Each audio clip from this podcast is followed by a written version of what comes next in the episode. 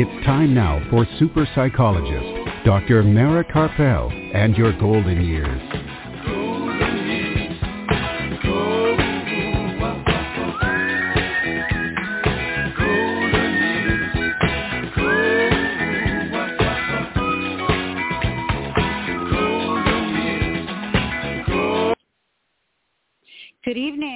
Welcome to Dr. Mara Karpel and your golden years this evening and every Sunday evening at 5 p.m. Central Time and that's 6 p.m. Eastern Time right here on blogtalkradio.com and on drmarakarpel.com. And today is Sunday, May the 15th, 2022, and I'm psychologist Dr. Mara Karpel, and we are back live from beautiful and steamy hot Austin, Texas. and Art Mendoza of Accomplice Entertainment, produ- producer of this program, is here with us to make the show run smoothly as usual. And in a little while after the break, we'll be joined from Alberta, Canada by Laura Ballerini, graphic designer and author of the new book, The Green Velvet Chair. And she'll be here to discuss her new book and how there is art and design in all aspects of our lives. And then later in the show, the twins, Minerva and Ruben, are back to take us to another magical Mexico destination. And along the way, I will finally get to discuss um, how to recognize late life depression. I started it a few times, but I'm going to get through it this time. And after the show, you can hear the program again by going to my website, and the link to the podcast will be posted later tonight, along with all of the website links that we discuss on the program. And you can also hear the podcast in as soon as five minutes after the show ends by going directly to Blog Talk Radio, B-L-O-G, talkradio.com slash your golden years, or you can search for the show on Apple Podcasts, and it'll be there as well. And for information about upcoming programs, follow me on Facebook, Dr. Mara Karpel, Your Golden Years, and to find out about previous programs and listen to them, go to my website. All of the shows are, since we started on Blog Talk are on my website, drmarakarpel.com. Um, they're on blogtalkradio.com, and they're on Apple Podcasts. This program is produced by Accomplice Entertainment, Postal Productions, and Psyched Up Productions, and sponsored by amightygoodtime.com. Wondering what to do after you're 50? How about having a mighty good time? It's free to search, free to post, and much more. Whether it's in person or virtual, anything can be found to fill your day connecting with other people. So be more active and start filling your day with more social activities. Go to a mighty good day, a mighty good time.com. That's a mighty good time.com. So we're going to take a brief break now to play a couple of our other sponsors commercials. It'll be very brief, so don't go anywhere because we'll be right back and we'll be joined by Laura Ballerini to discuss her book, The Green Velvet Chair. Don't go anywhere. We'll be right back. Super psychologist Dr. Mara Karpel will be back after words from our sponsors.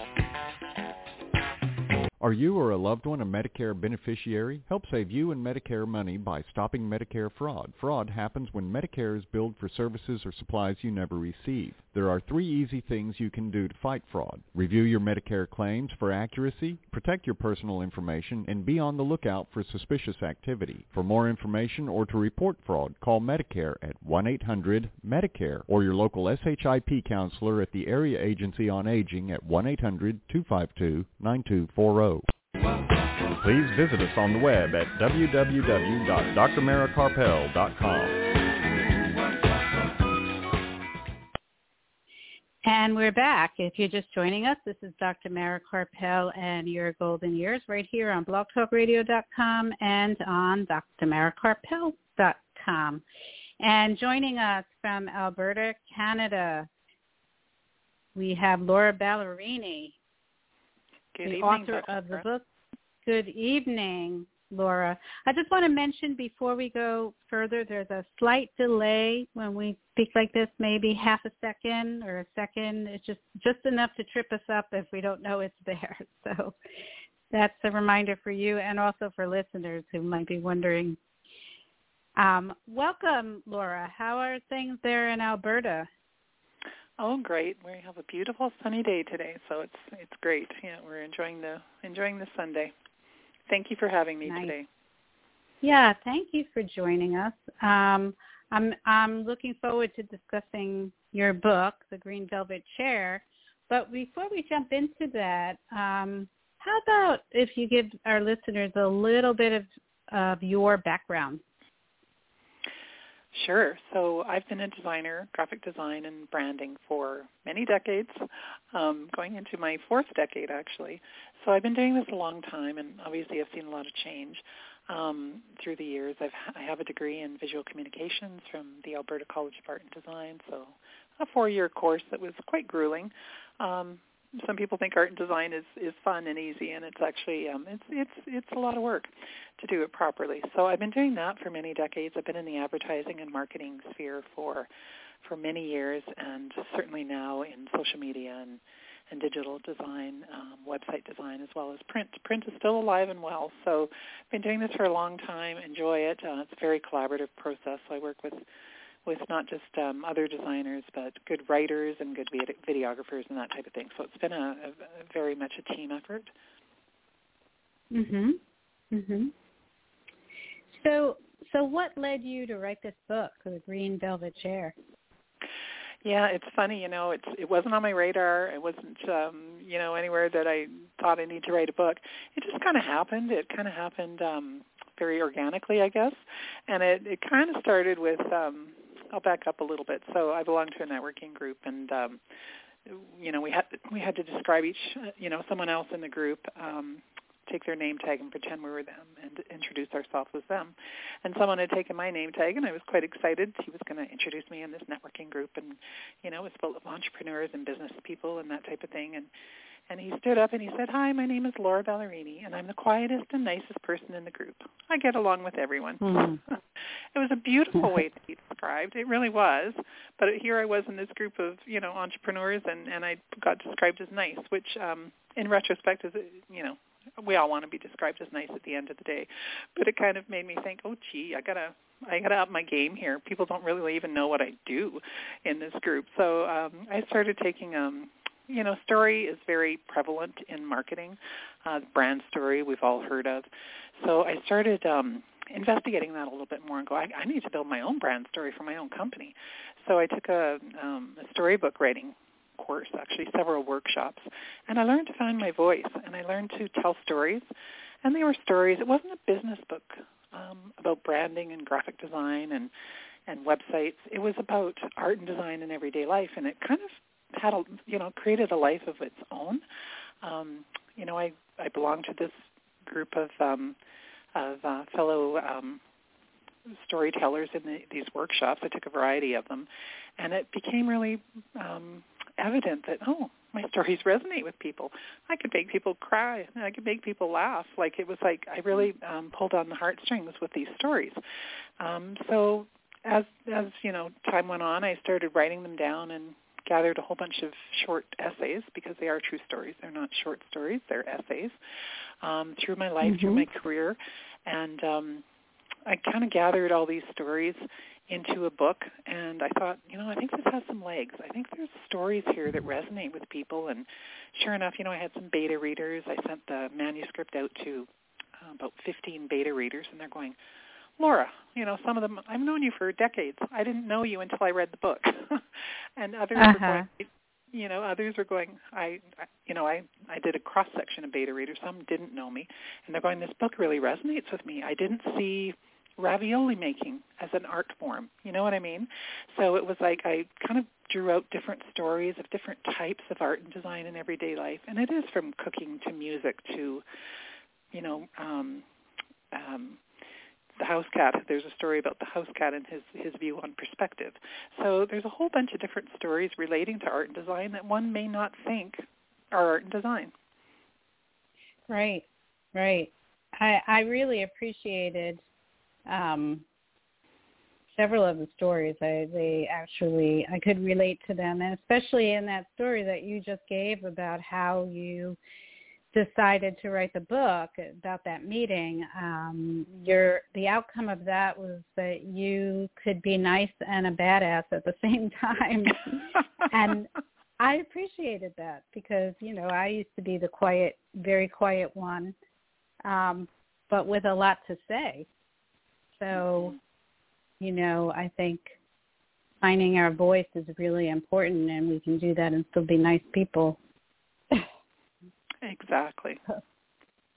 Um, you know, and and you t- you know you you just said that you know art and design shows up in everyday life. Could you could you explain that a little further for people who might be kind of confused? How does how does art and design show up in our lives? Yeah, and it is kind of an abstract concept because we think of art as hanging in a museum or certainly going and listening to music, that's art. But um, I do kind of a series of stories, and maybe I'll just talk about some of the stories if that's okay, mm-hmm. just to kind of give it some relevance. And I, I think I mentioned this early on too with you, um, was when we visited Graceland in Memphis. Well, uh, of course, mm-hmm. I was going to be inspired by the King of Rock and Roll, but that's not what inspired me when I walked through his home and I saw the little, you know, chair, you know, where him and Lisa Marie curled up with his guitar and sang songs and lullabies, you know, that was in the middle of the, uh, I think they called it the um, the jungle room. It was garish. It was, you know, green shag. I think it was even on the ceiling. It was, uh, I think, um, tiki tiki. You know, it was like a Hawaiian kind of theme. And it was quite garish. But I didn't see that. I saw beyond that, and I saw I really saw the love of a father and a daughter. And that's, I think, what art and design do is we think a little bit deeper. We think a little bit beyond the obvious. And I guess that's what this book kind of meant to me was that was just one story of many where it was like, you know what? Of course I'm going to be inspired by the king of rock and roll, but I was not inspired by Elvis per se as the king of rock and roll. I was inspired by him as a father and as a, a son. I mean, there's pictures of his his mother. His mother was really huge tribute to her throughout his home, and I saw the love of family, and um, that really inspired me in that particular story. And I've got other examples mm-hmm. here if you want me to go through some of them. Well, no, I, I, I mean, I wanted to make sure I, I wrote down a few that resonated with me. So can I ask you about those? Absolutely. Yes. okay. So I was very touched by the story that was the title of your book, um, The Green Velvet Chair, and I found it, you know, very touching about your mom, and especially timely right now because your mom's background is Ukrainian, and um, you know, her resilience really came through in that in that story, and I think that we see that, you know, maybe that's just the makeup of Ukrainian people that we're seeing right now in the world. Um, so maybe maybe you could talk about that story, and you know, do you, yes, do you agree with what I'm saying? absolutely, absolutely. Um, and I have to say, the people of the world have stepped up to help the Ukrainians, and that is even more inspiring in many ways, right? So uh, we're going mm-hmm. through some tough times in the world, but I think there is a lot of resolve and a lot of um, you know we're gonna we're gonna get through this. So I really appreciate that. Um, so I named the book The Green Velvet Chair, and it took me a while um, to to come up with that name. And then when I came up with it, it was so obvious. So The Green Velvet Chair really is a story about. Um, so we were little kids, and we used to go for Sunday drives in the in the country. And uh, my mom and dad were driving through this this country road, and my mom saw this old chair thrown in the farmer's field, and she goes, "Oh, I love that chair. We have to stop. I'm going to see if I can buy that from the farmer." So we stopped, and she walked up to the farmer's house, and she said, "I love the bones of that chair. Like it was it really was a beautiful sculptured chair, but it was like garbage really. But she saw the the good bones and then beautiful walnut arms and legs. And uh she went up to the farmer and said can i offer you some money for this chair? And he kind of looked at her like like, are you nuts? he goes, that's a piece of junk. So he said, no, just take it. Take it off my hands. Take it out of my field. So my dad was kind of rolling his eyes and going, oh, gee, what's she going to do with this piece of junk? And there was four of us little kids in the back seat kind of going, oh, my gosh, what's mom going to do with this? Like, you know, what's what's on her agenda this time? So we we're all kind of snickering. kind of almost mocking her in a way, really. And she just dug in and, and she had a vision. And she took that chair. We brought it home. She stripped it down to its horsehair stuffing, and um, she enrolled in an upholstery class and uh, reupholstered it in beautiful green velvet with beautiful tufted backing. Um, she was a good, very good seamstress. So she reinvented that chair, and it now sits in my house, in my home, in front of the window. And every time I walk by the room where it is, I go, that was inspiration, and that was a vision that, quite frankly, none of us saw. So to me, that was a story of vision and the power of vision and the tenacity to go, all my kids are laughing, my husband's rolling his eyes, but I'm going to make this work. And she did, uh-huh. and now it's like a it's a coveted treasure in our home, right? So to me it was really the power of vision and when everyone's laughing at you and you go, just watch me. uh-huh. Uh-huh. Yep. Uh, yeah, I got from that from that chapter I got from that that your mom was a very strong woman. She was. Um, and you know there was all the stories are you know they jump around in all different you know different places and uh, but um I really you know I kept picking things out that I really appreciated. So for example, when you were in Italy and um you tell the story of doing the Saturday night fever hustle on the bus and uh it was pretty funny because I'm from I'm originally from Brooklyn and Saturday Night Fever came out when I was in high school and uh I learned that that Saturday Night Fever hustle at my sweet sixteen and I was so proud of it. So Yeah, that was a magical moment. Yeah. Yeah. Yeah, and when you yeah. mentioned the stories kind of move around, we did that. Like I worked with my publisher, Kathy Sparrow, and we did that on purpose because we had some real highs, funny stories, and then we had mm-hmm. some pretty heavy stories. Like there's stories about writing a eulogy for my mother-in-law, and her, mm-hmm. you know, her passing away and all that. So we tried to mix it up so that we weren't on always on this downward spiral. We wanted to go, okay, but they're all funny stories. Even writing a eulogy was actually a joy for me. But I just wanted to say that yeah, we mix them up because some are very emotionally um, heavy, and some are kind of fun mm-hmm. and lighthearted. We we kind of arranged them that way so that it would kind of be this ebb and flow of um, getting through to the next story with something perhaps funny after a heavy story. Right, right, yeah.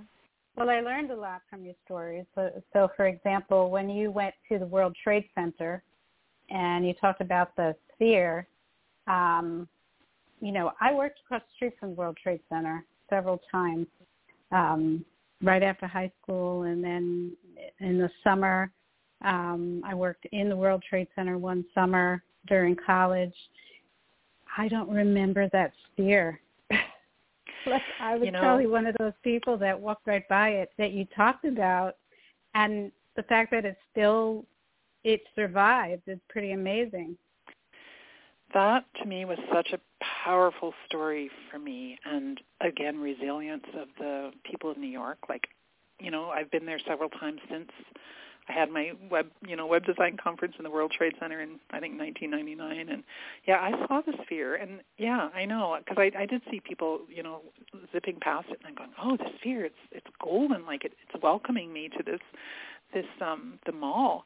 But uh so it, it resonated with me but you know i've yeah many people have come to me and said i didn't know about the sphere. I had to look that up because i didn't know if that was even true and it was like it's it's true and it's a beautiful story of the resilience of people in New York and the world, really. Mhm. Mhm. Yeah, and a very, you know, I was very moved by the story when you talked about the fire department lieutenant who gave you the tour and told you that they had, you know, silence every time when they were looking for, you know, remains after after nine eleven. I didn't know that.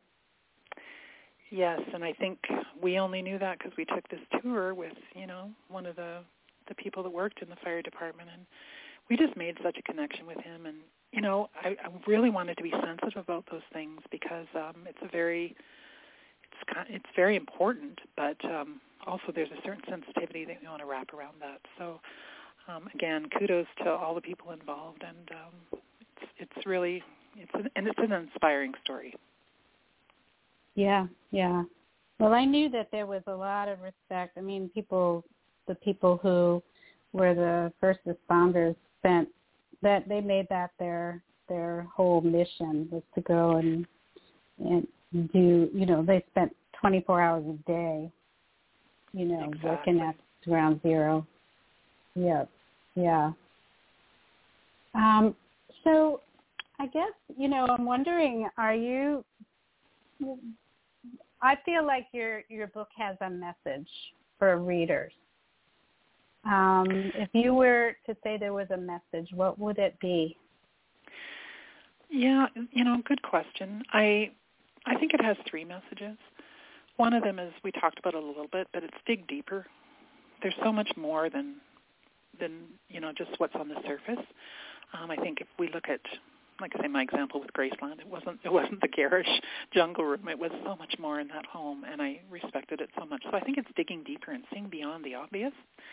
The second one, again, we talked about early on, was finding your voice. I'm a very quiet, introverted person, and for me to be on a radio show is quite um, is quite. I've come a long way, and I think we should all find uh-huh. our voice and tell our stories. Right? I think it's I think it's very important, and I think these stories will resonate not just for future generations. You know, hopefully they're going to get passed down through our families and that, but also, you know, I hope that maybe I can you know give a little bit of inspiration to to readers out there and and that kind of leads into the third point, which is look for inspiration. Um, you know, you can find it everywhere, and it really is in the most unlikely places. Um, when I talk about my granddaughter Scarlett, we go to the park, and I haven't been to the park in 20 years, and it was like I never realized I never heard the birds sing in a long time. So you know, now I'm hearing the birds sing, and I'm going, wow, that is so inspiring. Like there's so much life and beauty around us, and I think we need to look for it and appreciate it, especially in it's very hard times right now and a lot going on, but I think it brings out the best in people in many ways. Mhm. Mhm. Yeah, just stopping and looking around us and noticing you know, the beauty in the moment is really important. Yes, I agree. You, you know, the fact that I walked by that sphere and didn't even notice it, it didn't register that made me think, wow, I probably walked by a lot of beautiful things and don't notice them because I'm but so. we all do. Yeah, yeah, I agree. Uh, I'm not just saying myself, but it definitely made me think because you know I was I was right there. yes. So, yes. But um, I think it's just being aware of it, right, and and moving forward and taking that extra glance. right. Being mindful being mindful yes. in the moment. Mhm. So Laura, are you working on any future books or projects right now? Anything in the works? Um, yes, I am. I'm I'm actually journaling um, journaling something that I'm going through right now, and it's just this is all brand new. So um, I'll give you a little bit of history. So my book actually went live um, February 8th, and as luck would have it, I had breast cancer surgery February 9th. And, uh, you know, I, like I say, I'd worked with my, my editor. We got it live for the 8th, and I was all excited. But when I came came home, I said, I guess it's not, I told my daughter, I guess it's not my time to shine. Even though I've been working on this book for a couple of years, now I have to deal with this breast cancer. So, but after I said it, I quickly recanted, and I go, wait a minute, I just um, on launch day, I had to get a sentinel node biopsy, which is where they light up your lymph nodes and they actually inject you with nuclear substance. And I said, oh, wait a minute. I'm shining. I'm full of nuclear substance for the next 24 hours. I'm probably shining from outer space. So um, we kind of laughed, and you know, you have to make light of it because otherwise, it's going to it's going to um, destroy you. So I thought, ah, let's just make this light. And as soon as I said that, I got a text from my publisher, Kathy Sparrow, and she shared the news that my book had hit number 21 in the category of personal transformation ebook, right behind Matthew McConaughey in his book Greenlight. Wow, that's great. I know. So I thought, well, maybe this was my time to shine. It's not the way I imagined it, but um, anyway, my my I'm gonna I'm journaling this this path for me, and um, you know, it's about personal transformation and all the brave men and women that have gone before me to um, to make sure my path's a little bit easier. I know some of my friends themselves have done clinical trials and had mastectomies, and I've had a full a full breast um, re- um, reconstruction. So over 20 years, they're healing the mind and the body, right? Whereas 20 years ago, it was just let's get a mastectomy and you're done. But now it's they paved the way for me to make my journey easier. So I want to capture that, and um, and hopefully, you know, bring that into another book. Okay. All right. Um, good luck with that. Really. Thank you. Best. Yeah. So if people are interested in in finding out more about you and in finding about out about your book and ordering your book, um, what are some ways that they can do that? So it's on Amazon. Um, it's called The Green Velvet Chair by Laura Elizabeth Ballerini. So if you search that, um, you can you can um, purchase from there. Um, I also have a, be- um, a website, an author website, and you'll be happy to know what I named it. It's called Badass-Ballerini. Uh-huh. so I also have a website with links there to the book. So badass-ballerini.com. And again, it's bringing out my inner badass, but not in a nasty way, in, in a hopeful, um, a hopeful, positive way. Um, just finding my voice. So through the website or through Amazon directly, you can purchase the book. Okay, great. Well, I'm going to be posting those on my website later tonight. So um, anybody who didn't have their pen and paper ready can can look later tonight and, and it'll be there and they can just click on it. It'll take them to your website and also the Amazon site for your book. Thank you so much, Dr. Okay. Mara. All right. Well, thank you for for being on the program and thank you for for your this great book and um, and keep us posted on on the next one, okay? And I hope it's a smooth journey. Thank you very Okay. much, Dr. Mara. Okay. Thank you. All right. Okay. Have a good night. You too. Bye-bye. Bye bye. All right, we're going to take a quick break. Um, don't go anywhere. We'll be right back.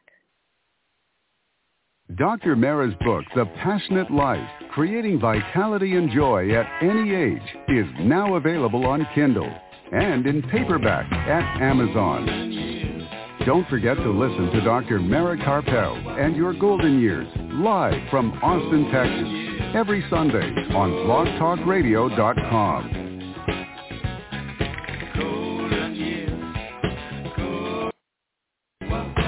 Please visit us on the web at www.drmarakarpel.com. And we're back. If you're just joining us, this is Dr. Mara Karpel and your golden years right here at blogtalkradio.com and on drmarakarpel.com. And now, you know, for the past few weeks, I've been just starting to discuss this issue of late life depression, the depression in older adults. Um, and I never really got to go deep into it because of time constraints. So I'm I'm going to start with how to recognize it, and then on future shows we'll be talking about um, treatment for late life depression as well as prevention. And the reason that I'm talking about this issue is that, um, you know, I recently gave a talk about it, um, and it, it it reminded me about this very important issue that's been around for a long time. That very often um, depression is overlooked in older adults, and there are a lot of health consequences to that and a lot of reasons for it as well. And and with things that have been going on in the world, most recently two years of of COVID and isolation, um, which has really affected older adults more significantly than anyone else because they have been the most isolated of any group um, older adults, especially in nursing homes or in senior facilities, have had to um, miss out on, on seeing their family and friends, or even um, going to activities within the building where there are, large groups that would congregate for their own safety because older adults are the most vulnerable to getting very sick from COVID. And, you know, as I've talked about before and recently wrote a blog about, um, social isolation is a um, leads to depression, basically. Um, it's a big factor in leading to depression. And with older adults, even before COVID, there was an epidemic of, of older adults being um, socially isolated, um, especially people who lived at home by themselves and just couldn't get out, couldn't, can't drive, can't do things for themselves. Um, very, very big epidemic of isolation in older adults, and the um, the outcome of that is pretty severe. It causes um, significant depression and again health issues. And then on top of this global pandemic, seemed like we were starting to come out of with vaccines and mask wearing. Um, you know, then we have this uh, invasion of Ukraine by Russia that may seem like far away and on the other side of the world, but um, many of us are affected by it emotionally, um, as we are with with wars all around the world. But this one also has the impact of being sort of feeling sort of threatening to us because obviously Russia has nuclear arms and you know so it it's kind of scary and and for older people it has been found to be even more scary um and then older people who come from that part of the world are being re-traumatized by this. So I've talked about this before, the statistics about depression and anxiety, and millions of adults will experience depression at some point in their lives. 50% of depressed adults also have anxiety along with the depression. And the WHO, the World Health Organization, says depression and anxiety have increased by 25% worldwide due to the pandemic. And preliminary findings show an increase of depression in Russian-speaking Holocaust survivors in the United States. Um, social isolation, which has as I said, impacted all of us, but especially older adults, is a very um, a very significant risk factor for the onset of depression. And the effects of social disconnection or connection that occurred earlier in life will become more apparent in later life. So older adults are more likely to experience a decrease in social connection um, because of various issues, even prior to COVID, such as retirement, widowhood, children leaving home, age-related related problems. And as I said, they experienced the most isolation of any other group during the pandemic. And um, but for younger adults, if there has been a lot of isolation, it can affect people as they get older. So, you know, that's a really that's a really big issue. And then according to the National Institute the Institutes of Health, excuse me, late life depression is considered a public health problem because of the increased risk of um, severe health issues that lead to death caused by depression, um, decreased physical, cognitive, and social functioning caused by depression, and also the increased risk of suicide in older adults. So while suicide is not at a higher rate in older adults, um, older adults who are depressed and who are suicidal are tend to be more successful in committing than younger adults. They, if they want to commit suicide, they will. Um, and also, if they are not successful, the effects of the attempt will be much greater. in terms of their health and cognitive ability. So it's pretty significant. We don't we don't want older people to even get to that point of, or anyone to think of suicide. And in spite of these risks, depression in older adults is often missed, and that's why I wanted to discuss it. And there are many reasons why um, it's often missed. And one reason is that older adults with depression tend to fall under the radar of diagnosis. That they the wrong the wrong things are looked for when screening for depression in older adults. So when screening for depression, when looking to see if someone is depressed, most people, even healthcare practitioners and mental health practitioners, tend to look for the symptoms that they expect to see in younger adults. Um, so that the symptoms of older late life depression um, just doesn't get picked up because it because it can be different. Um, so sometimes um, the symptoms of late life depression are misattributed to other reasons, and the old and the practitioners um, don't don't believe that the person is depressed. They think something else is going on, um, possibly a medical condition or a medical reason for the symptoms. And the focus tends to be on medical explanations. And even if someone is depressed, very often doctors will look at the medical reasons why they're depressed rather than the emotional reasons um, that are leading to depression. Again, just focusing on the medical rather than really looking at the emotional depression. And older adults themselves don't want to talk about it because um, there's still some stigma attached to being depressed and having um, an emotional problem, a mental health problem, and um, they don't. They also sometimes don't want to use up the doctor's time. They feel like their doctor's very busy and they don't want to talk to them about emotional things. They've been, they're there for medical reasons. So they don't bring it up.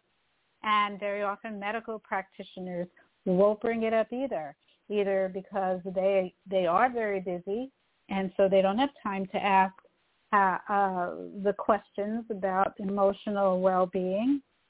And they don't, they possibly feel like by asking the questions it might stir up something emotional, which that that won't happen. That does not happen. A study published in 2001, and hopefully things have changed a little since then, but I don't think that they have been completely changed. Um, the study found that 70% of older adults who successfully committed suicide had been to see their doctor within four weeks of their death. 70%. So somehow it didn't come up and it was missed. 20% had seen their doctor the day of their suicide. So that is pretty significant and as a very important reason why doctors really need to look at the mental health of their patient when they see them. Um, you know, it's normal to feel sad when we experience loss, um, loss of physical capabilities that many older adults feel, loss of health, loss of a home, loss of loved one. These are issues that we all experience, but older adults experience them more. Um, but normal sadness is different than depression. So sadness, when someone feels sad, they feel sad about that particular loss, but they're also able to feel happy, joyful, or even just content when positive things happen. When they get to see their family, when they eh, get to see friends, when they engage in a, a an enjoyable activity, that they they tend to feel content with that or happy about it. And then that would not be depression.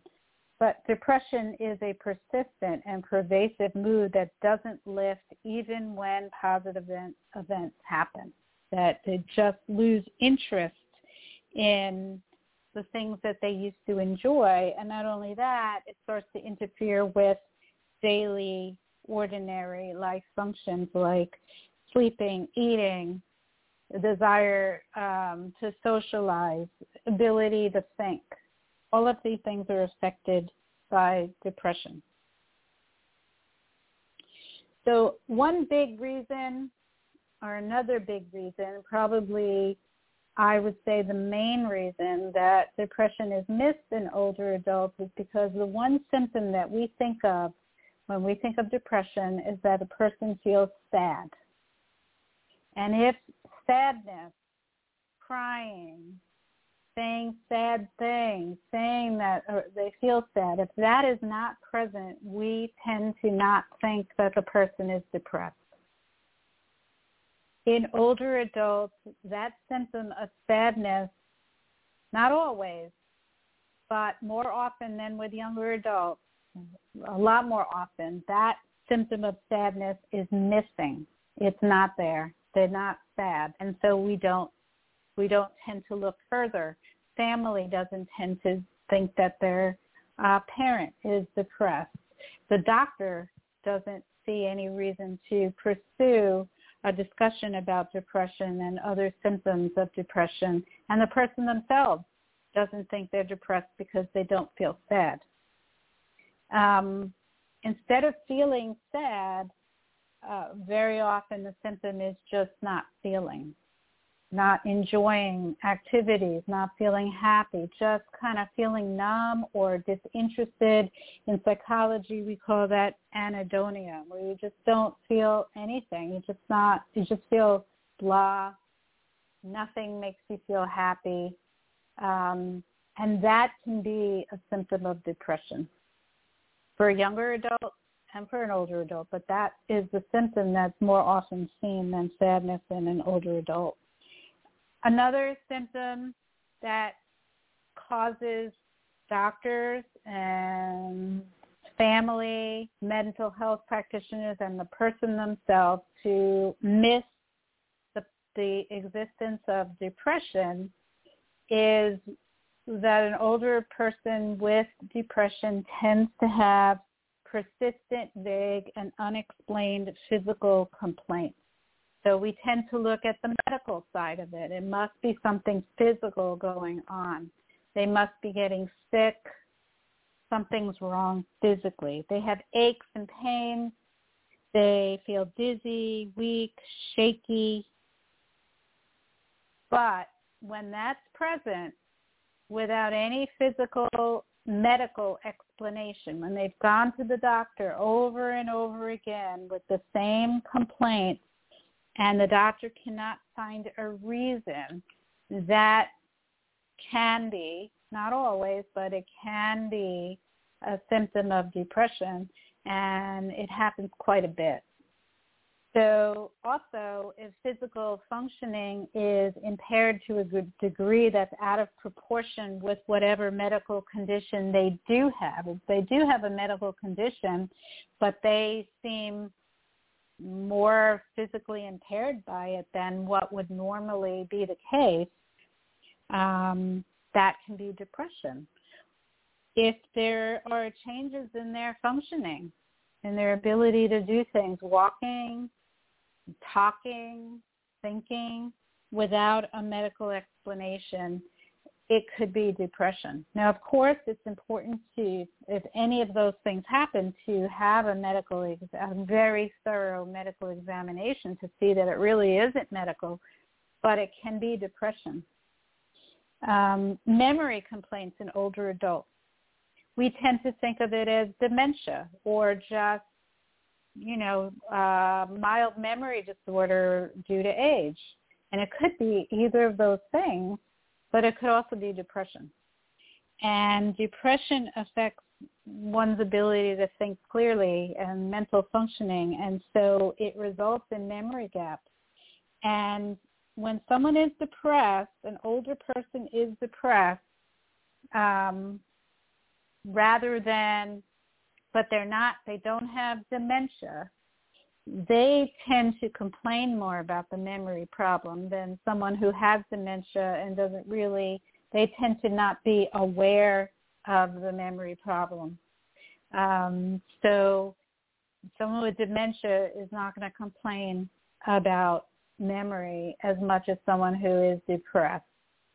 Um, the other the other difference is that, and I think I mentioned it the last time I spoke about this, is that if you ask a person, an older person who is depressed and having memory problems, questions, the answers are more often "I don't know" or "I don't remember."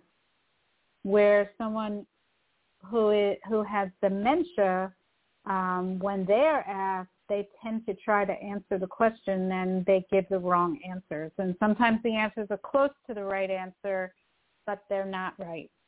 Um, so that's the difference. An older person with depression causing memory problems is tends to be more aware of their memory problems and, and even complains of a worse memory problem than what actually shows up if you test their memory. They think their problem with memory is worse than it actually is. Um, along those lines, someone with an older person with depression tends to have difficulty concentrating and they tend to have slower processing of information. So they may have to reread the same paragraph over again. They may ask you to repeat yourself it takes longer to understand what's being said to them. And I mentioned before about social isolation causing depression, um, especially in older adults. The other aspect of this is that older adults with depression tend to isolate themselves socially on purpose. And we see that in younger adults as well. So if an older person is is would more socially withdrawn, drawn, more isolated. They're turning down social invitations. They're just not interested in participating. That can be a sign that they're depressed. Um, a decrease of appetite and significant weight loss. So, you know, we tend to see that with younger adults as well also a significant increase of weight and increased appetite where people are stuffing their feelings with food. It could be de- a significant decrease or increase of weight without trying. But with an older person, it tends to be the first, so a decreasing weight, losing weight. They tend to lose their appetite more. And um, the sleep disturbance could be in the form of not getting enough sleep, having trouble falling asleep, staying asleep, um, often waking up at four or five in the morning after falling asleep very late at night, and then also sleeping too much, wanting to sleep throughout the whole day. When we see an older person who is very irritable and demanding, um, we tend to think that they're just cranky, that that's just a cranky old person. It could actually be depression, that um, that the person is depressed. If you see the irritability and um, demanding behavior that didn't used to be there and is now sticking around day after day, this could be a sign that they're depressed. At the very least, um, that behavior is a sign of some sort of pain, whether it's physical or emotional pain. Now, another symptom that we don't tend to think of with depression, we don't tend to tie it together, um, is that of either confusion, hallucinations, or delusions. So those are kind of psychotic symptoms when you have hallucinations or delusions, seeing things or hearing things that are not there when you're awake, or believing things that are kind of strange and bizarre. Um, and they can actually be um, a sign of depression when somebody is very, very depressed. So um, usually the content of those hallucinations or the delusions are very negative. So thinking that they hear a voice telling them to hurt themselves, that would be one that you really need to pay attention to and get help immediately. Um, thinking that the voice is telling them that they're a bad person, um, they're not worthwhile, or seeing scary images in front of them. Those are those are. Those can be a sign of severe late life depression. They can also be something medical. Um, they are always a sign that you need to seek atten- you need to seek more attention medical and mental health something is going on if this is something new this is not something that they've had their whole life with a diagnosis of schizophrenia um, something needs is going on either medically or emotionally now if somebody starts making statements like what's the point of living or I might as well be dead, these are red flags. Um, just simply reassuring the person that everything is okay and everybody loves them and they're worthwhile, that's that's wonderful, but that's not enough. Um, they should be evaluated immediately for depression and a possible suicide risk because if somebody says things like that, they may be thinking about taking their life. So that's something to be taken very seriously. Um, feeling of worthlessness is a symptom of depression. Um, saying things like they're a burden to their family, again, that should be evaluated immediately for um, not only depression but a suicide risk.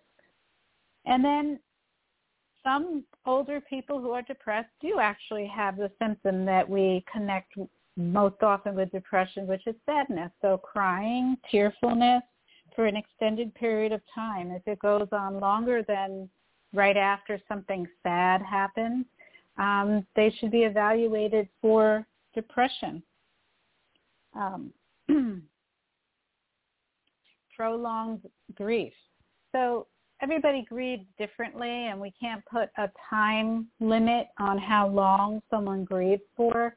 But if they if somebody has gone through um, a, a loss, a major loss in their life and they're grieving and they're sad, if it continues in, uh, for longer than six months where they still cannot feel joy um, or contentment you know, when good things happen, um, they may, you know, you can still feel sad for years about the loss of someone, but you still feel joy and contentment unless you're depressed. So I would say if somebody continues to feel grief that takes that pervades their life day and night um, for six months or longer, then they may very well be depressed. Um, if you notice that someone is starting to walk slower, their speech is slower, they're more they have a more stooped posture, um, or even physical digestive slowness like constipation, that can be a sign of depression because everything slows down. So again, if there's not a physical medical reason for these symptoms, look for depression. Um, some older people who are depressed even lose their ability to walk. And finally, if you start to see that somebody is using alcohol more often, they're starting to drink more or they're using more of their prescription medication, they're taking extra medications um, than what were prescribed, this could be a sign that they're trying to medicate the the emotions. They're trying to self-medicate, and it's a sign of depression.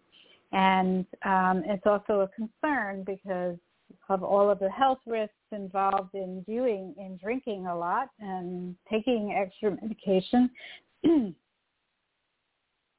and also puts someone more at risk for actually acting on any suicidal thoughts. And there is one more, and that is increased worry and anxiety because anxiety and depression tend to go hand in hand. So you may notice that the person is anxious before you notice that they're depressed.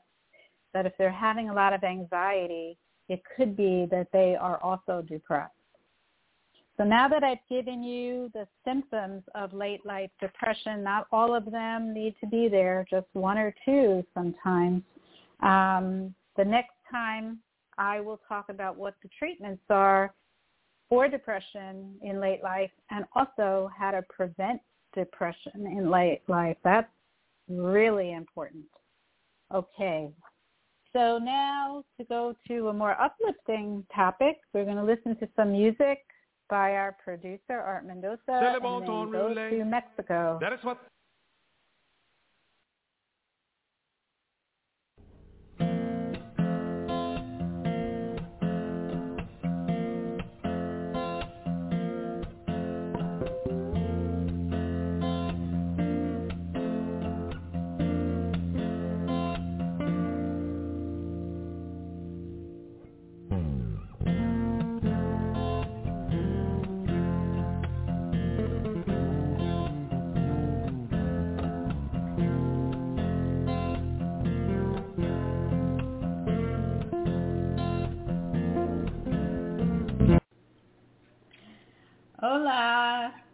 How's everybody been? It's it's been a while. You doing okay? Yeah. Great. So where are you taking us today? We're going to go to a smaller village the next couple of times, and the first one is San Buenaventura, Naltican. The town of San Buenaventura, Naltican is located about two hours southeast of Mexico City in the municipality of Naltican in the state of Puebla. There are 13,233 inhabitants. It's the most populated town in the position number one of the whole municipality. San Buenaventura, Naltican is at 2,231 meters of altitude. Over 79% of the residents that live there are Catholic and over 45% speak both Spanish and their own indigenous dialect. Over 90% of people work and the birth rate is approximately 2.66 children per mother. There are also other small villages to visit like Bugavillas, Puente Dorado, Tempita, Tlapizaco, and Satepec. There are several places to stay that range from 25 to 95, and one especially beautiful place is Mesón del Abuelo, where you can see the famous, leaf, the volcano Popocatépetl. Some restaurants to visit there, Comedor Balu, La Choza del Camarón, Pescadería en San Buenaventura, Naltican, and Restaurante Bar La Jarras. For those who are looking for a more quiet and spiritual vacation, San Buenaventura, Naltican is where you want to go. Well, that sounds very relaxing. Have you ever been there? No, No, but I want to visit there. Yeah, Yeah, sounds sounds- pretty good. Sounds pretty good. All right. Yeah. Yeah. Well, until next time, adios. Until next time, adios. okay. So now, uh, before we get knocked off the air, um, let me let you know what's coming up next week. Next week, May 22nd, we'll be back with another live show, and we'll be joined from New York City by Dr. Juliette Bruce, writer and healing story practitioner, to discuss the healing power of story in life, especially for this time in the world.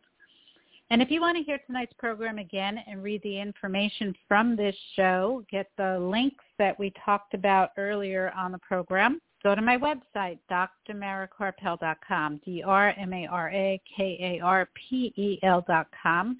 You can also hear this show um, in as soon as five minutes from now by going directly to blog, B-L-O-G, talkradio.com slash your golden years. And you can listen to this program on Apple Podcasts also in five minutes from now. Again, be sure to follow me on Facebook for upcoming programs and events. Dr. Mara Karpel, Your Golden Years. This show was produced by Accomplice Entertainment, Postal Productions, and Psyched Up Productions, and sponsored by AmightyGoodTime.com. Thank you to my guests, Laura Ballerini, Minerva and Ruben in Bay of Banderas, and thank you to Art. Thank you all for listening. Have a peaceful night and inspiring week. And remember, youth has no age. Good night, everyone. Stay safe.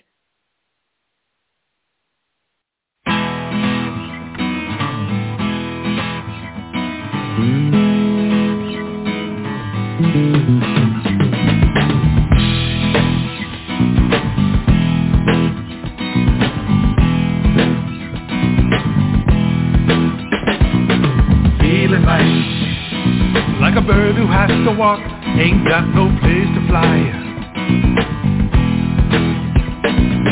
Feeling like, like a thief that's in the sun, ain't got no place to hide.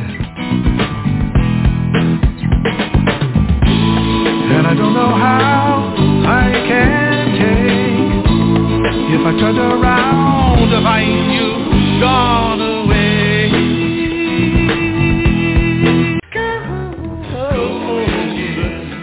Any guidance offered by Dr. Karpel is not intended to replace the advice of your own physician or mental health specialist.